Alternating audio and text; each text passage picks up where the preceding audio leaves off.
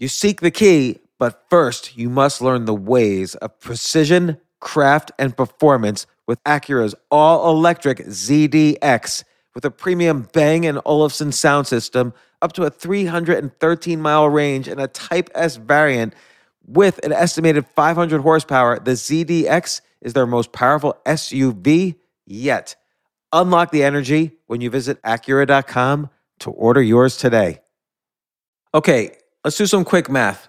The less your business spends on operations, on multiple systems, on delivering your product or service, the more margin you have and the more money you keep. That's obvious. But with higher expenses on materials, employees, distribution, and borrowing, everything costs more. To reduce costs and headaches, smart businesses are graduating to NetSuite by Oracle. Here's the thing information is power, information is money. Literally, the currency of today's world of, of entrepreneurship is information. And if you could bring all of the your the information about your business into one dashboard, this is incredibly valuable. NetSuite is the number one cloud financial system, bringing accounting, financial management, inventory, HR into one platform and one source of the truth about your business.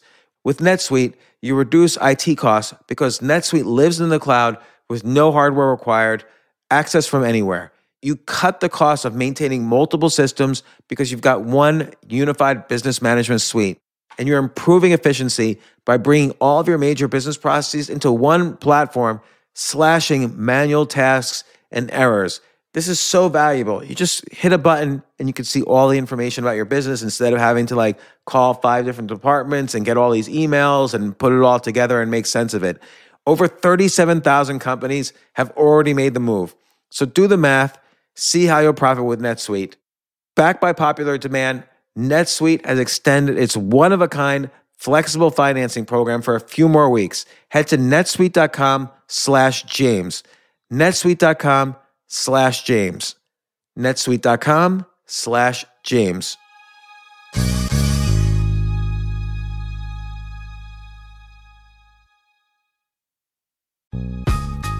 This isn't your average business podcast, and he's not your average host. This is the James Altucher Show. Today on the James Altucher Show, uh, I was quoted as saying, and have been saying since then, your privacy is over. From 1995 on, just get used to it.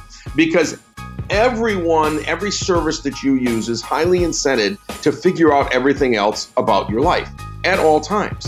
Now, yes, the government always knew for the last 50 years when you bought an airplane ticket and when you flew somewhere. If they really wanted to know, the FBI could know in 10 minutes. It was not a big deal. So, so we granted that ability for a government to figure that out anyway. But now we've got private companies that for the last 20 plus years uh, know everything about you.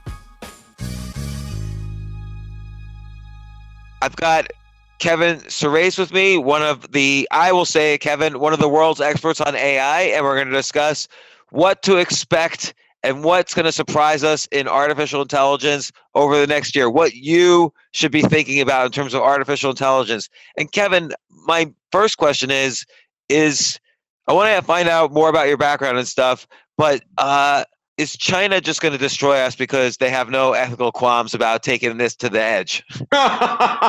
well, uh, uh, look, China it, it has has some amazing programs around AI. They have figured out uh, long before I think our government uh, uh, that uh, they've got a lead in this space. And, and, and, China has led in other things. Of course, solar panels, they just decided they were going to own it. They do. Um, LED lighting, they decided they were going to own it. They do. And when they put, when, when the government puts their head to it in China, um, they just own it. They're going to own it lock, stock, and barrel. Yeah. Sorry. Look, look at like genomics, for instance, right? So, so this is an area where we have ethical issues, correctly or incorrectly, but there's also science that needs to be innovated. And once you innovate that science, it's going to have enormous ramifications on the entire universe of healthcare. And China just doesn't give a shit. So they'll do whatever. They'll clone five million babies and then uh, kill four million nine hundred thousand of them and just keep the smartest. You know, I'm just making this up. Yeah, but you're right. Look, I, I have a view here. Once once CRISPR was was was out, right? Once people understood it, and, and this was, you know, it, it's widely published how one does this, right? But once gene editing, for example, was out of the bag, it is a given that some countries or some labs somewhere will do things that we are not going to do in the United States, either ethically, morally, uh, uh, legally, whatever the case is, right? They are going to engineer babies. They're going to mix DNA from different species. They're going to do things just to figure out what happens. They are. Yeah. And China's and they're doing it. Yes, China seems willing to do it. I am less worried about China. I mean, China's going to do some interesting things, and we're going to learn from that, uh, uh, as they already have. Right? They've engineered babies. They're very clear about that. But but but what I worry about uh, are actually really bad actors. They're sort of a bad actor, but in the end, you know, they need our economy and they don't want to blow everything up, right? But you've got people like North Korea, right, and and Iran that are truly bad actors. Now, they may have and probably do have the capability in some labs to do some things with CRISPR that are really dangerous, like like like engineering, uh, uh, you know, a, a, a bug that uh, uh you know you can never kill, or or or um, you know reproduces at an immense rate. I mean, they could do some really really bad things, uh, and and so uh, let alone just human genomics, right? So I'd be more concerned about the true bad actors, including Al Qaeda, ISIS, blah, blah, blah, as these technologies become more available. Look, uh, when you look at nuclear weapons, we, we kind, us and just a few countries kind of kept nuclear weapons under wraps as a secret, you know, in terms of how to really make them for more than 50 years. That's a hell but of that's because because the resources are rare too. Like uranium, you know, uh, that kind of uranium is rare. It, it, it's rare, but but still, you know, it, it turned out it was hard to make one as a third world country until recently, until the last decade or two, and enough of the secrets got out. In other words, you can't keep anything a secret forever. That that's a right. That's that's that's that's the learning here. And you can't keep CRISPR a secret. It's been around for a decade. People know how to do it. Every lab's experimenting with it. They're doing gene editing and we're going to, you know, the world is going to make some bad things, including some really gross, crazy thing. And look, in, in China and others are experimenting with, you know, could we make superhumans? You know, what genes yes edit to make superhumans? And and and you know, what's going to happen to the gene pool when you do that? Um, you know, in the past when we've played these games, really bad things happen. We've played them with animals, as you know, bad things happen you get a super animal, but it dies in a week, right? Something's wrong. But but here's here here's where AI comes in. So you have you know mapping the human genome, and we understand you know single gene mutations and how CRISPR can you know or enhanced CRISPR can can um, solve these single gene uh, diseases like right. Tay-Sachs disease and so on. Absolutely. But with deep learning and AI, you're going to be able to map all the permutations, multiple gene, you know, mutations, which ones cause intelligence, which ones cause all these weird diseases, whatever.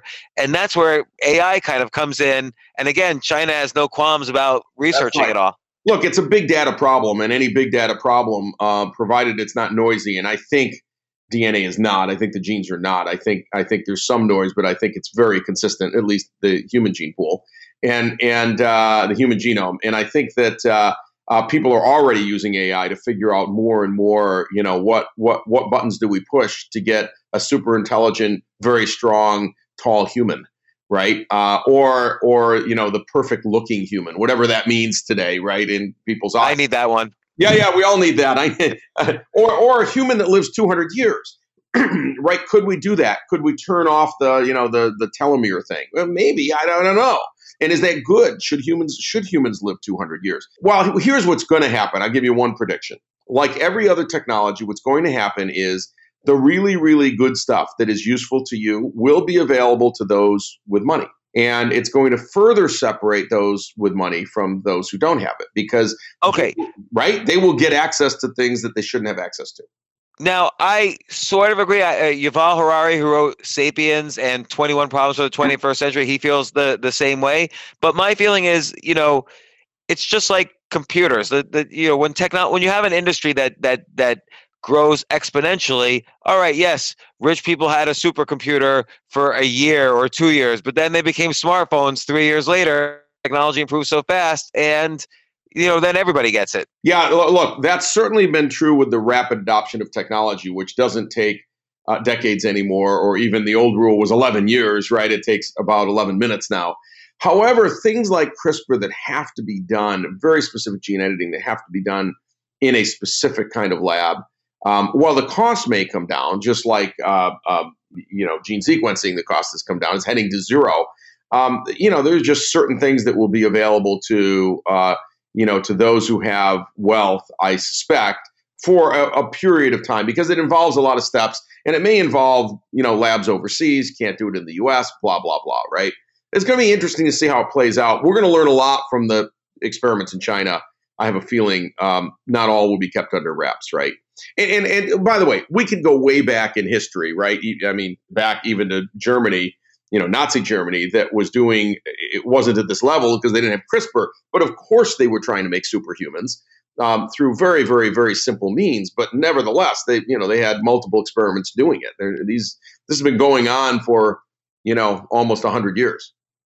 So you know the other uh, big not issue with AI, but uh, again, uh, people I, I sometimes people bring up privacy too much, but definitely with uh, advanced facial recognition, the whole privacy thing is just going to be a matter of policy rather than a matter of technology. You know, not only government policy, but Facebook's policy, Google's policy, and so on. Again, China having no qualms, they're going to be like the best spies in the world. They're going to know where everybody is at every moment. Absolutely. Um, uh, look, I, in in 1995, and you know, I, I speak around the world a lot on AI and, and its impact on society and stuff. But from 1995 on, basically when the web browser became popular, uh, I was quoted as saying, and have been saying since then, your privacy is over. From 1995 on, just get used to it because everyone, every service that you use is highly incented to figure out everything else about your life at all times. Now, yes, the government always knew for the last 50 years when you bought an airplane ticket and when you flew somewhere. If they really wanted to know, the FBI could know in 10 minutes. It was not a big deal. So, so we granted that ability for a government to figure that out anyway. but now we've got private companies that for the last 20 plus years uh, know everything about you. And I'll give you an example, uh, and I think you know this, but, but maybe not all your listeners do. Try this at home sometime if you're married. You got to be married to do it. So the, the, the person you're married to, have them start to look at I'm you know something you know trips to South Africa. Just go over there and look at trips to South Africa and look at a bunch of touring com- tourist companies and just do a bunch of stuff on that. I can guarantee you that with, within an hour and maybe within 10 minutes on Facebook, you, not being that person over there, but related to that person, start to see ads for trips to South Africa. I can guarantee it because I've seen it here over and over and over again. I believe you. Now, here's a question: some and and maybe I'm just um I, uh, I forgot what it's called, some kind of bias. I'm just uh, like the, what's called the Honda effect. Once I buy a Honda, I start seeing Hondas. Sure. Um, sometimes I feel like I'm talking about trips to South Africa with my wife, and then I start to see the ads. How likely is is that already happening? Uh, uh, it, it's it's probably not happening. Uh, it is because talking on your phone is is uh, you know, it can be monitored, but it's really not being monitored. There's, there's, it may be monitored by the government, but it's not being monitored by anyone that is going to do anything uh, to feed you ads. Um, now, now, yes, you know, Alexa listens, but no, they're not feeding that to some massive supercomputer that's analyzing the words and trying to feed you ads at, at this time. Could they? Yeah, sure. But they're the not. Techno- that's the thing. The technology's there. It would be sort of trivial with the technology we have. Oh, but it, it just turn it on. I mean, it, you know, yeah. so so uh, uh you may not know, but I um, invented long before there was Siri. I invented uh, uh, the first uh, uh, personal assistant, digital assistant. Um, her name was Mary. The project was called Portico. It was for General Magic. Actually, ultimately oh, yeah. became owned by General Motors for OnStar Virtual Advisor. But the first virtual assistant, I have all the original patents, and all those patents got licensed by Apple and others for Siri and other and, uh, and other programs many years later.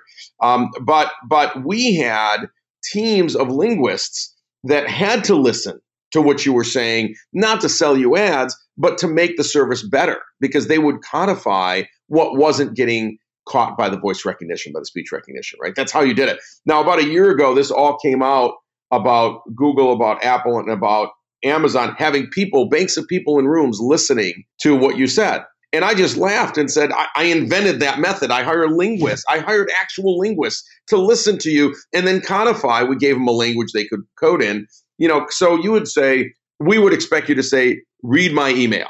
And someone would say, get me my email. Oh, well, we got to code in, get me my email. I don't know what get me my email is, right? We have to tell the system what it is. That's still done today, right? Because you got to have some natural language understanding. And sometimes the system it got the recognition right, but it doesn't know what to do with that sentence, right? Because it's kind of slang. Uh, give me my email. Where's my email? Well, I think all of those mean read my email, right? So we've got to codify that. So still, there's banks of people in rooms listening to what you say. Turns out they don't really care. They're just doing their job. But but again, your privacy was gone in 1995. The day the web browser came out and became popular, it was over. Had to be over. Yeah. Yeah. And, and I'm okay so, with that. So it seems like you know it's interesting because you talk about 1995, and you can even go back earlier with you know the real beginnings of voice recognition. It feels like until recently there hasn't really been that many huge innovations in AI. like I feel, uh, you know, DeepMind, you know, Google with with their DeepMind and AlphaGo program. That was for me. It seemed like the first real innovation in a long time in in taking big data and and converting it into actionable activity using AI. Yeah, yeah, you're right. Uh, I think that I look at AI as augmented intelligence, and so if you say AI is artificial intelligence, is more or less a marketing term, and you say what we're really talking yes. about is machine learning from large data sets and finding things that would be hard for a human to grok because the data set's so large. Well, then, and, and, and it can keep learning as more data comes in. you can apply those learnings to the new data. And, and so, an example, obviously, is facial recognition at Facebook. You know, the first time they turned that on, and they were the obvious people to do it because they had billions and billions of pictures of faces and names attached to those faces, mostly correct. So you didn't have a very noisy database, but you had a huge database. And over some period of time, they could build a neural net that recognizes your face versus my face. Absolutely pretty much 100% of the time, better than 95% recognition. That's amazing, actually, when you think about it, right? Huge data problem, such a huge data problem that a human could not look at you know billions of faces and start calling out names. It's an impossible problem for our brain. So we look at that and say, well, that seems artificially intelligent. Well, no, it's a very, very, very, very good data matcher, right? Very, very, a very deep neural net, and it's going to make great decisions based on every shadow in your face and your glasses and the hair and sort of everything else. But in the end, guys, it's just math. It's just math. All we're doing is trying to find the highest scoring thing that that we can match to. And by the way, if you if you take that same recognizer that recognizes faces and put a chair in there, it'll say uh, Jim. You know, it doesn't it doesn't know a chair, right? It didn't learn a chair. It learned faces. It only knows faces. So this isn't artificially intelligent we're getting into now where artificial intelligence is going, right? It isn't artificially intelligent like we see in the movies, uh, uh, uh, like uh, like Ex Machina, which is an amazing film, or Her is an amazing film. Right. We are so far away. A- an AI system having a general understanding. I'll give you an so, example. Yeah, go ahead. Well, well, no. Related to that is I agree with you on the facial recognition. It's similar to voice recognition, but then you have something like a game like like Go or chess, where uh, the computer looked at you know a million games and a figured out the rules and within a few more hours was already the world champion of chess. Right. and then there's kind of a, a hidden layer. So there's no hidden layer on the facial recognition. We're using a very standard 30 year old statistical technique and you know matching faces to what to a, a data set we know. But uh, with with with with go and chess it's sort of doing several things. It's kind of figuring out the the metrics that are important. Like it doesn't know in advance what metrics are important. It sort of figures it out. It's a reward system, right? It's it's a reward system. But think about it this way. I give some examples in my talks of a reward system uh, that the, the the people at Unity shared with me. some games that they built to show how giving it no rules other than to win, it will figure out how to play the game better. and it does this by uh, by watching either watching many games or playing many games, depending on if it's a computer game or or not or an offline game, right?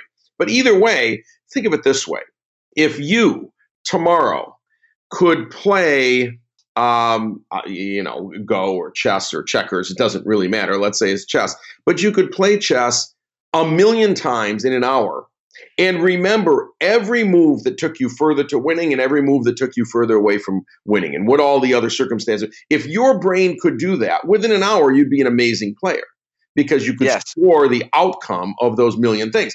And and and if you could if you could play a game on a computer like an Atari game that we used to play or whatever, you know, a simple game that that just uh, uh, uh, you know you have to eat, you know, it's Pac-Man or you have to eat the thing. You could very quickly outrun any human in that game simply by playing it about ten thousand times. And, and a computer could play that in parallel ten thousand times maybe in 10 minutes or an hour or a few hours. And this is a reward based system. And these are very simple because all you're doing is giving the darn thing a reward when it wins and giving it no reward when it loses and it doesn't want to lose. That's all it knows. So it learns how to win.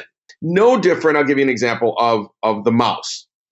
We all know about the mouse in the lab and you put him in the maze, right? And and first you ring the bell and the mouse just sits there going, You're an idiot, right? But over months and months and months of trial and error, it figures out that when you ring the bell, there's food in the upper right corner. And it runs the maze, it goes and gets the food, it comes back so the bell can ring again. It learns this. Now, what's fascinating about that is it tried 10,000 times, but after a while, it figured out exactly which route to take to get the food every time. Now, put a second mouse in there. The second mouse watches that first mouse every time the bell rings, goes and gets the food, and thinks the first mouse is artificially intelligent because clearly it's got a much bigger brain than the second mouse that can't, doesn't even know what the bell means, let alone where to find the food. We are the second mouse. The first mouse is no smarter than we are right? In fact, it's totally dumb. It just had thousands of tries at it, and it could remember every try. Well, well, right now though, like particularly with these game examples, there's three mice. There's the the initial data set. Okay, there's humans looking with wonder, and there's now the ability to scale the data set because the the AI will play itself to create more data. Yeah. So like with facial recognition, I can't create more variations. So actually, this is an interesting thing. I can take a picture of your face, and now with with AI, I don't have to see other pictures of you. I can create other configurations that are probably your face, and that and add to my data set. So I think AI is also being applied to its own data to to generate more Absolutely. data set to learn from. Absolutely. In games, that's true. Uh, it can be done in facial recognition. Um, I, I, I, you know, everybody's seen what's happening in deep fakes. I think a, a great use of this technology the whole that sort of the whole planet is seeing is the is the Netflix film, right? Um, the, did you see uh, uh, the Irishman? Oh no, I didn't see it, but I, I mean the reverse aging, the de aging. The, the de aging. Now it's a little freaky because you go, that isn't exactly what they looked like when they were twenty. Because I knew what they looked like when they were twenty, and Scorsese didn't. He wanted them to look the way he wanted them to look, right?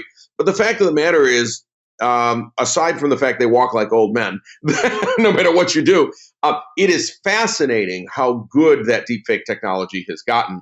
Yeah, and particularly they, they make they, they they make the colostomy bags disappear also on the film. Yes, so exactly. you know, take them right out, uh, get them out of the wheelchair. No, it is fascinating uh, uh, uh, what we're doing, and and of course that can be done in a number of AI uh, methods today. Um, GANs, of course, General Adversarial Network great way to, uh, to, to basically now make up people that didn't exist at all. Um, simply by comparing the forgery to to real things and saying I still think it's a forgery, and you keep getting better and better. Again, that's a reward system, right? The system just wants yeah. to get better and get a better reward until until they fooled again, right? Uh, uh, so it, it, it's a the inspector sort of. So it's really fascinating what we're able to do. That said, most of what we just talked about is fun and fancy. It's interesting for games. Didn't change too many people's lives. Didn't change so, lives. So what do you think? What's the, the next thing coming up that either you're worried about or that will change people's lives?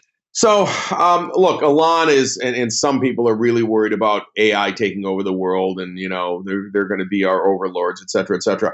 I, I, don't see that probably in our lifetime, and, and and the reason is as always with these technologies, remember in AI in the 60s and 70s, we made huge leaps and then we made none. And then in the 90s, we made some leaps, and then we made none. And then finally, around 2012, we got neural nets to work, deeper neural nets, right? And all of a sudden, that math was out of the bag. And then we made big leaps again, and then it flattens out. and and um, and what happens is in all these technologies is we far overestimate the short-term impact, but we underestimate the long-term impact. Hmm. So again, with AI, we have uh, two, two, three years ago when people were saying AI is about to take over the world, neural nets are the thing, you know, it's it's over. Um, we overestimated the impact within a three-year time frame because the impact actually wasn't that much. I mean, it's interesting to you and I technically, and some of your listeners technically, that yeah, we can we can blow away Go now. That's that's amazing. So you know, it's like it didn't change anyone's life, right? Unless you're a professional Go player. Uh, All right, so but let, let let's take the one game that they haven't beat. Like, how would you go about? Because uh, I get it, like a Go board or a chessboard is just essentially a vector of attributes and boom. But how would you how would you uh, take a game like poker that has a lot of hidden information and there's this human component? Uh, uh, there's no world. There's no computer that is a world champion poker player. Well, I think that's within grasp.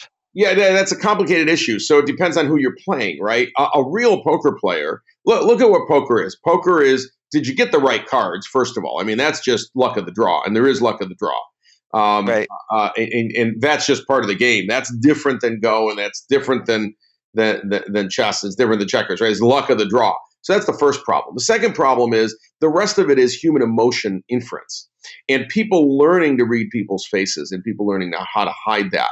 Can we teach a computer to read your face and over time guess whether you're bluffing or not? So the answer is absolutely yes if you kept the same people around the table and they played 500 games. That's enough data to read all the faces to ultimately then figure out who did win, who was bluffing, who wasn't bluffing, right? Totally doable. But if you changed up the people and you got someone who did not give the same facial expressions, uh, and maybe didn't give any hint at all, you know, who knows? Their hints are different, right? Maybe they get fussy, maybe they drink more, maybe whatever.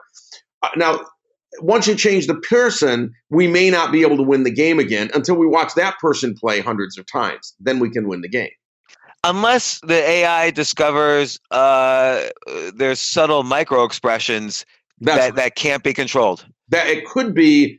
We don't know, right? I mean, I don't know. Even professional poker players don't know uh, what what those are. But professional, you know, really good poker players still lose. They just win more than they lose, and they and I think they do that partially because they get used to watching the tells on this player, right? They, they yeah. the eyes get bigger, they get smaller, and they start to memorize a bunch of things that person did, watch them win or lose a few times, or watch them bluff a few times, and then finally go, I can read their bluff because that's the trick to the game. The trick to the game is reading one's face, or yeah. or that they drink more. You know, they you're bluffing. You always order tea. I don't know, right? But so yes, AI could do that but but no better than uh, um, well, no better than a human can do, provided it's the same set of people. If you never change the people, they will figure out things.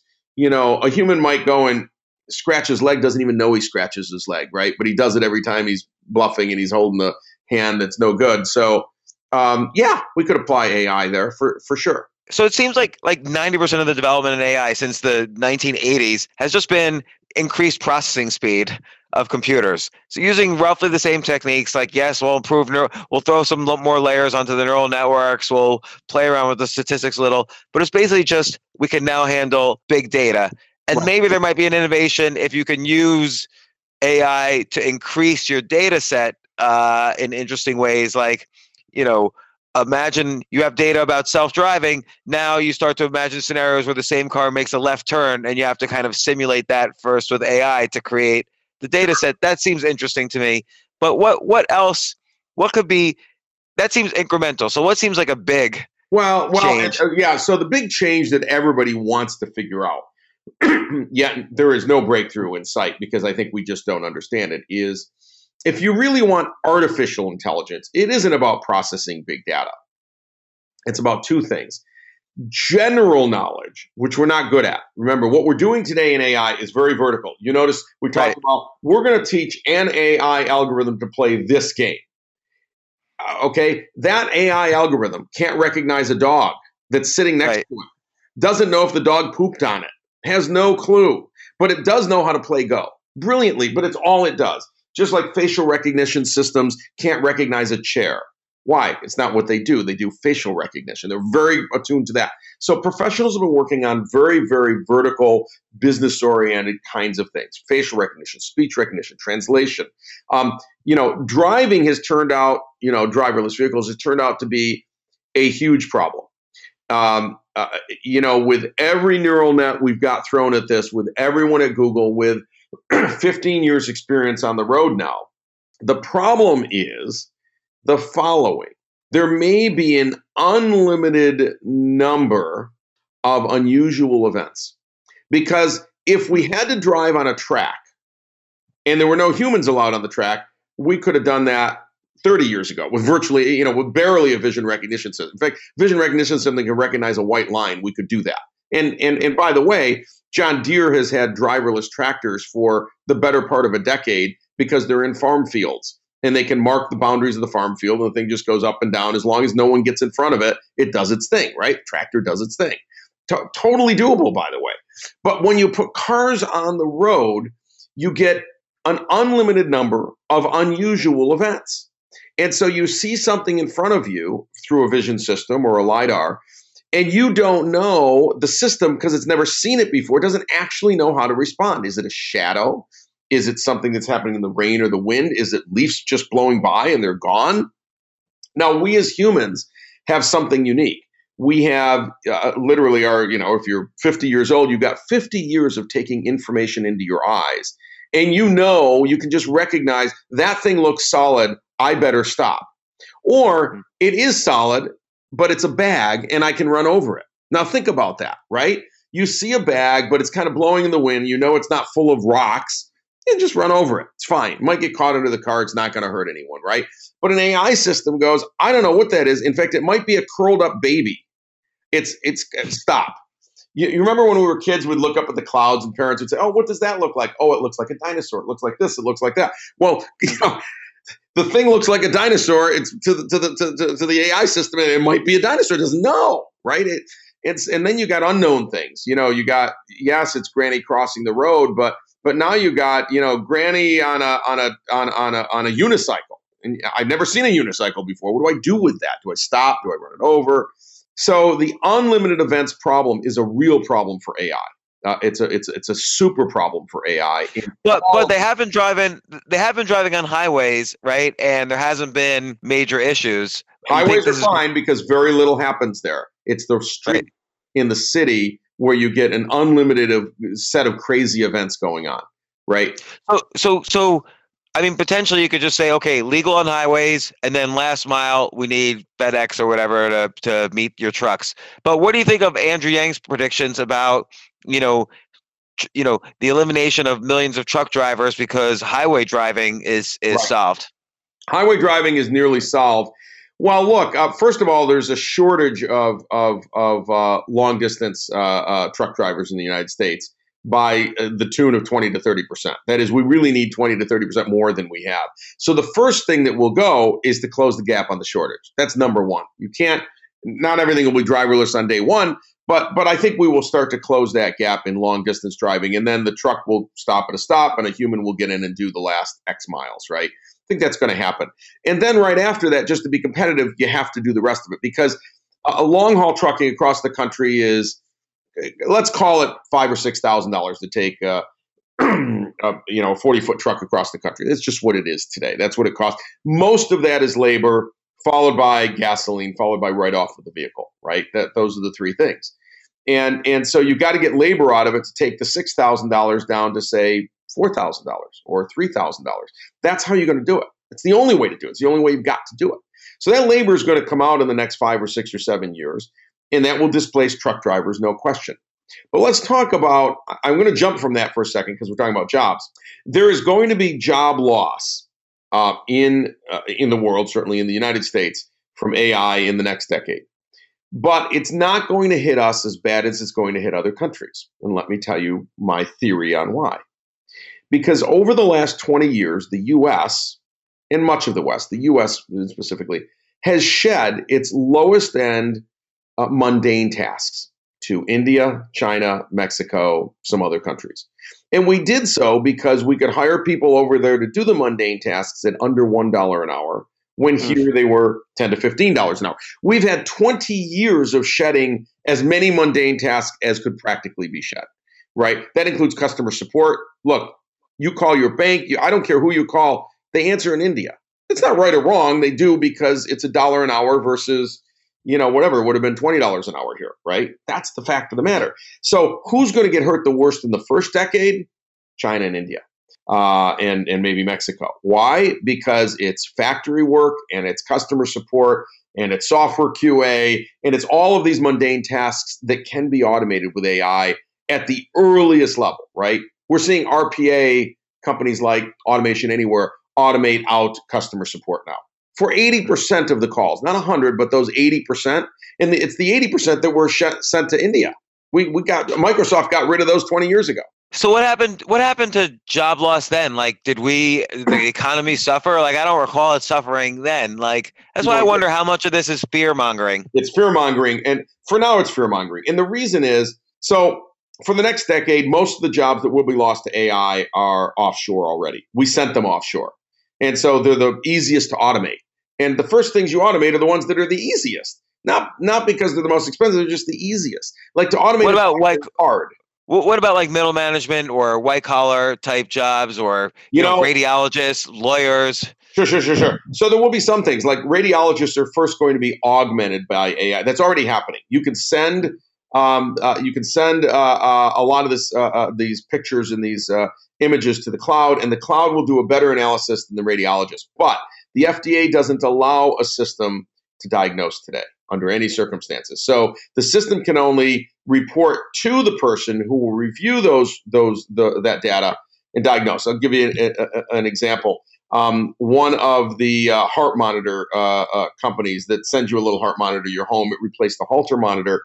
Um, they took all of their data from 53,000 patients and uh, developed a, a, neural net around it to try to identify uh, specific anomalies in the in the in the heartbeat, right, in the EKG. And um, they ended up identifying 12 different ones that ended up uh, being more accurate than 12 of the best cardiologists in a room arguing whether that person has this arrhythmia or not, right? The AI is already better than they are. However, the FDA will never allow the AI to diagnose directly to you, not in the next decade. It's going to go to the cardiologist, and the cardiologist will look at it and decide if he or she agrees with it and then give you your diagnosis. That's the FDA stand on this right now for a lot of reasons, including the doctors have said, you know, I'm not going to be replaced by some artificially intelligent thing, but it's fine if it augments my work because I don't have any time during the day anyway. And they haven't read a peer reviewed paper in God knows how many years, right? So, um, so you want you want your doctor augmented by AI. You want to take your symptoms, put them in a computer, and there's already these systems now where they put them in a computer. The computer comes back and says, "Run these five tests." Three of them they might not have thought of, and they turn to you and say, "Let's run these five tests." That's fine. The computer augmented their work. So doctors aren't going to go away 10, 20 years. Lawyers aren't going to go away, but but lawyers are already doing NDAs with AI now. Why? Why do I want to review an NDA? It's the most mundane, stupid thing. You're paying me three hundred fifty dollars to review an NDA. Uh, the machine can do it for a dollar. They don't want to do it anyway. So the mundane tasks are getting done. Lastly, this country, right or wrong, I'm not not making a political statement here, is it pretty much full employment? And I know there's arguments about people doing two jobs and they're lousy jobs and this and that. But but all up, you know, we're three and a half percent unemployment, which means there's more demand, and in fact, there's more job openings out there in a variety of fields than there than there have ever been. Uh, right, and like the re- the reality is, like if you took hundred people, would you say ninety-seven and a half of them deserve to be employed? that's part of the problem right now. right, that, that that that that's exactly right. But but they are employed, and that's because we've really got full employment. We've got the best employment picture this country has had essentially since record keeping, right? And again, I'm, it's not even a political statement; just is. And and and so and so that means that as those truck jobs go away, as you lose a million truckers, yes, the, they may not be driving a truck long distance, but they may be driving more of them locally because more of them are coming in, right? It lowers the cost of transportation across the country. Do you know what that does? Lower consumer prices. Do you know what that does? Spur demand. You know what that does? Improve the economy. Whenever you mm-hmm. lower costs, the economy goes up, more money circulates around, and there's more jobs. Now, their job might be in a factory, their job might be in local deliveries, their job might be in something else. I don't know. Might not be driving a long distance truck. Just as we used to have many more people in agriculture, you know, 90% of the country was in ag, and today it's 1%. And yet that 1% feeds the entire country and then some. Why? Well, because we got machines and employment didn't go down, it's gone up. Why? It brought the essentially the net cost of food way down. You know, how is it that you can go to the store and buy an ear of corn for 20 cents? 20 cents. There's got to be 20 cents of water in that corn. How, how do you do it? Well, you do it because, you know, it's a lot of machines and a, and, a, and a lot of yield. We've learned how to yield the crops better. You know, everything has worked better, right? So I think that's going to happen here too. I'm not worried about it for the next 10 to 20 years. So I feel like I feel like there's sort of three conclusions here. First, we're screwed because North Korea is going to make you use AI, big data, and CRISPR to make the worst, you know, pandemic in the world, Probably and there's true. no way to there's no way to really avoid that. How, how does North Korea get the technical resources to do that? Like, how do they get educated to do that? You know, the problem, I don't want to say the problem is look, much of that work was not done by governments, it, it was done by academia. And they publish their peer reviewed papers and they publish exactly how to repeat it because they want their experiment repeated. That's part of the whole goal of scientists, right? That, please repeat my experiment to validate that it works for you in your lab if you follow all these steps. The steps are out there. And that's the pro- I don't want to say it's a problem. It's one of the wonderful things about academic research is it's shared worldwide. One of the negative things about academic research is shared worldwide. So everyone who has a reasonable lab can execute what the academics have done. No question. So so so that's on the bad side. Second is more the second conclusion is more neutral, which is as we were saying and as we've even discussed before, over the past 30, 35 years, maybe there's been incremental improvements in AI, but the big advantage, it seems, has been computers have gotten a lot faster. So whatever analysis you've been doing on big data before is 20 million times faster than it was 20 years ago. Yeah, 20 million times faster and better. And we're finding more things. We're finding more Uh, uh, uh, connections between the data and what's happening in the future. I mean, I mean, look, as you know, at Appvance, we're using AI to uh, automatically test software. And it doesn't completely eliminate the humans, but it changes their task from I have to test or write scripts to I'm going to let the machine find the bugs for me. And frankly, the machine is way better at finding bugs than 200 humans are. No, no question. But are you finding now the the companies that are your clients? They're not firing QA people. They're just being they're making they have time now to make more applications and make more profits yeah, for the company. It, it turns out that's exactly right. They're not firing their QA people. What they're doing instead is, is, is saying, um, let's when when we get this barrage of bugs, now let's prioritize them. Let's work on prioritizing. Let's work on developing more test data to put into the system. Right? Let's analyze it more. And by the way, let's increase the coverage. So I'll give you an example. Very very typical. We'll have a client of of Appvance that says, I've got 100 people in QA, let's say, on this big application. And um, we've been doing a release every four weeks. We now want to make it once a day from four weeks to once a day. And we want to go from 20% code coverage to 100% code coverage. Okay, let's do the multiplication. From four weeks to one day is about, call it 20x improvement in productivity you would need, right? You got to go 22x, right? 22, 22 work days in a month. So, so 20, let's call it 20x improvement in productivity to do that with the same team. If you just left the team, well, how are you going to make them 20 times more productive? But actually, it's more than that because now I want to go from 20% code coverage to 100%. So it's 20 times five of that. I now have to be 100 times more productive as a team to meet management's goal of four weeks down to one day and 20% out to 100% coverage. I've got to be 100 times more productive. So either I'm going from 100 people to 10,000 that's one way to do it, I guess, right? 100 to 10,000 people. Or I had better get AI to augment my 100 person team to make each person worth 100 people. And that's what we're doing. We're using AI to augment what they're doing to make each person 100 times more productive than they were before. And that gets used by shortening the cycle time and increasing the coverage that is finding more bugs. And so you actually need the same size team to meet that. Right. So so so this leads to the third conclusion, which is that all the the theories that quote unquote this time things are different because middle class jobs are, are being you know outsourced to AI is is overblown because of all the historical we've been through this before historically many times.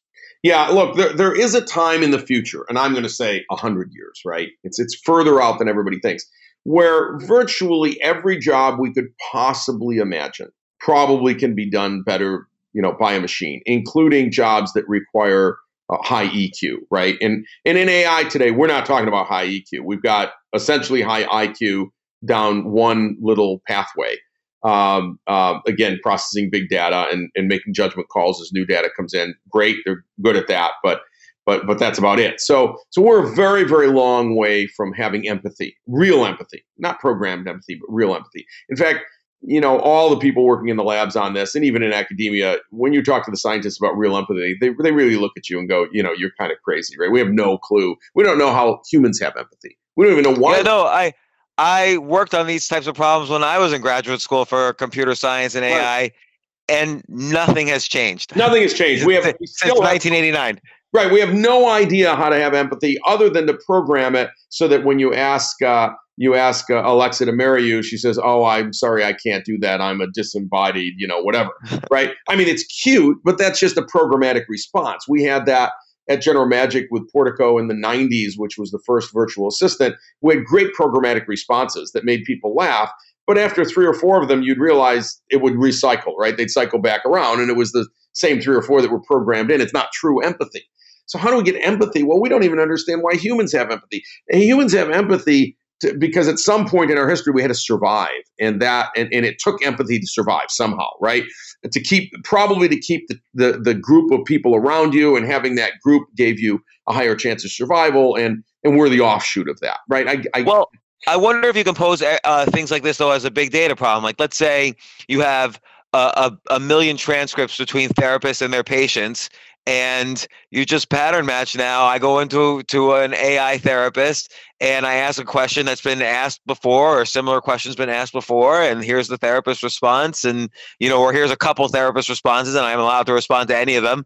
And you know that could be uh, uh, uh, again it's not real empathy. It's it's again what we've been talking about with just pattern matching but that's a, a fake solution to, to a real problem. yeah, but all you would have done is program a psychologist, right? Right not someone you actually want to live with.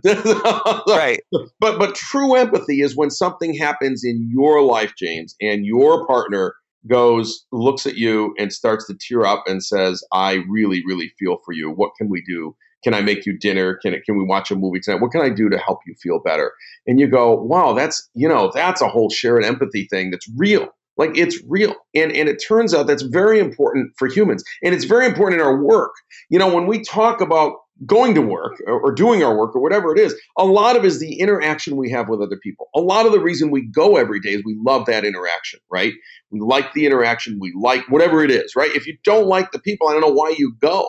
So so part of that is that part of it is a sense of purpose, a sense of purpose. A machine has no sense of purpose, it just executes its code, right? So there's we, we are, this is what I'm trying to say. We're so far away just like you worked on this in 89 and I worked on it in 98 and 99 and people have been working on it since then. And no matter how big and deep and smart we make these systems, we don't understand how to model empathy because we don't even know why we're empathetic other than we did it to survive.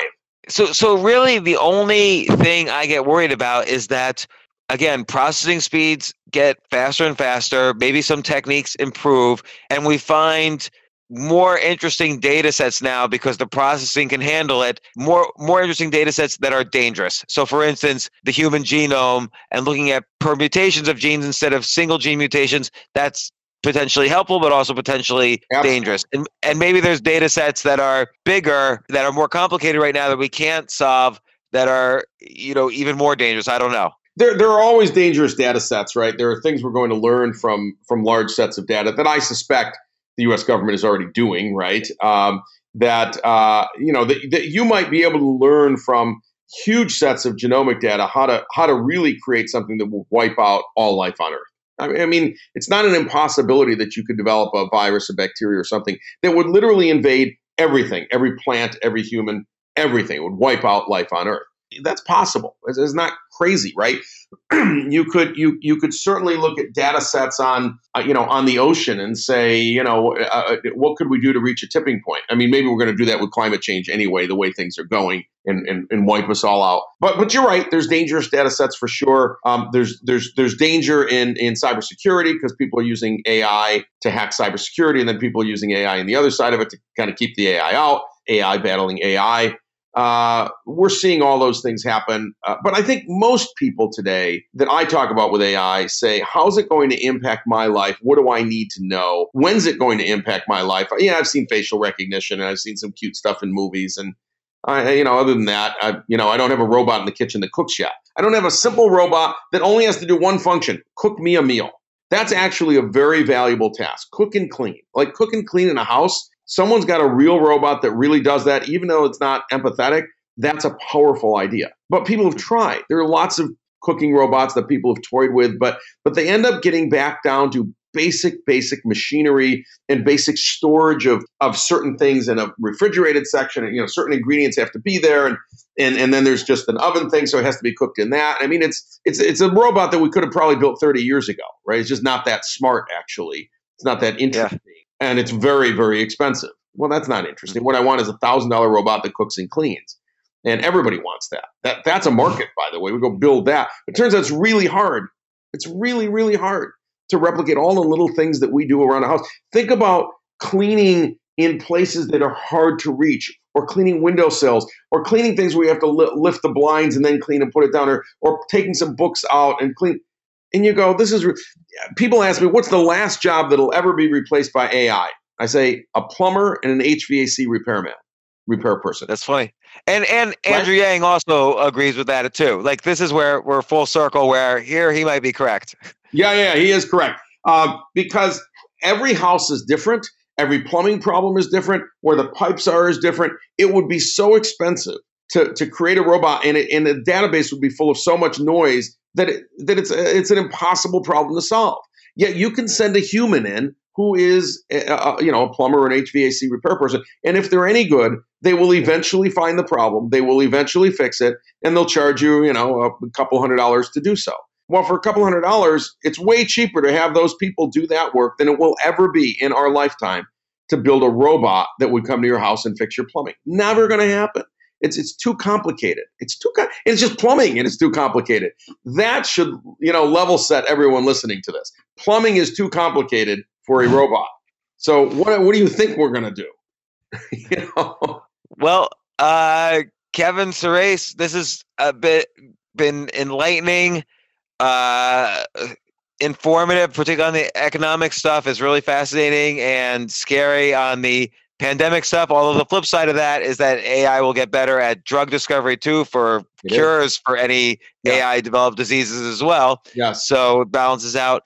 But uh, I really appreciate you coming on the podcast, giving us the the state of the world in, in AI this year. Yeah, great, uh, great conversation. We could talk for hours. I'm sure we'll do it again. But uh, thank you so much for having me.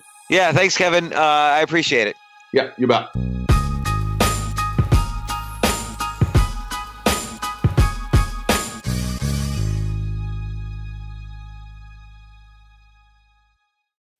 When you need mealtime inspiration, it's worth shopping Kroger, where you'll find over 30,000 mouthwatering choices that excite your inner foodie. And no matter what tasty choice you make, you'll enjoy our everyday low prices, plus extra ways to save, like digital coupons worth over $600 each week. You can also save up to $1 off per gallon at the pump with fuel points. More savings and more inspiring flavors make shopping Kroger worth it every time. Kroger, fresh for everyone. Fuel restrictions apply.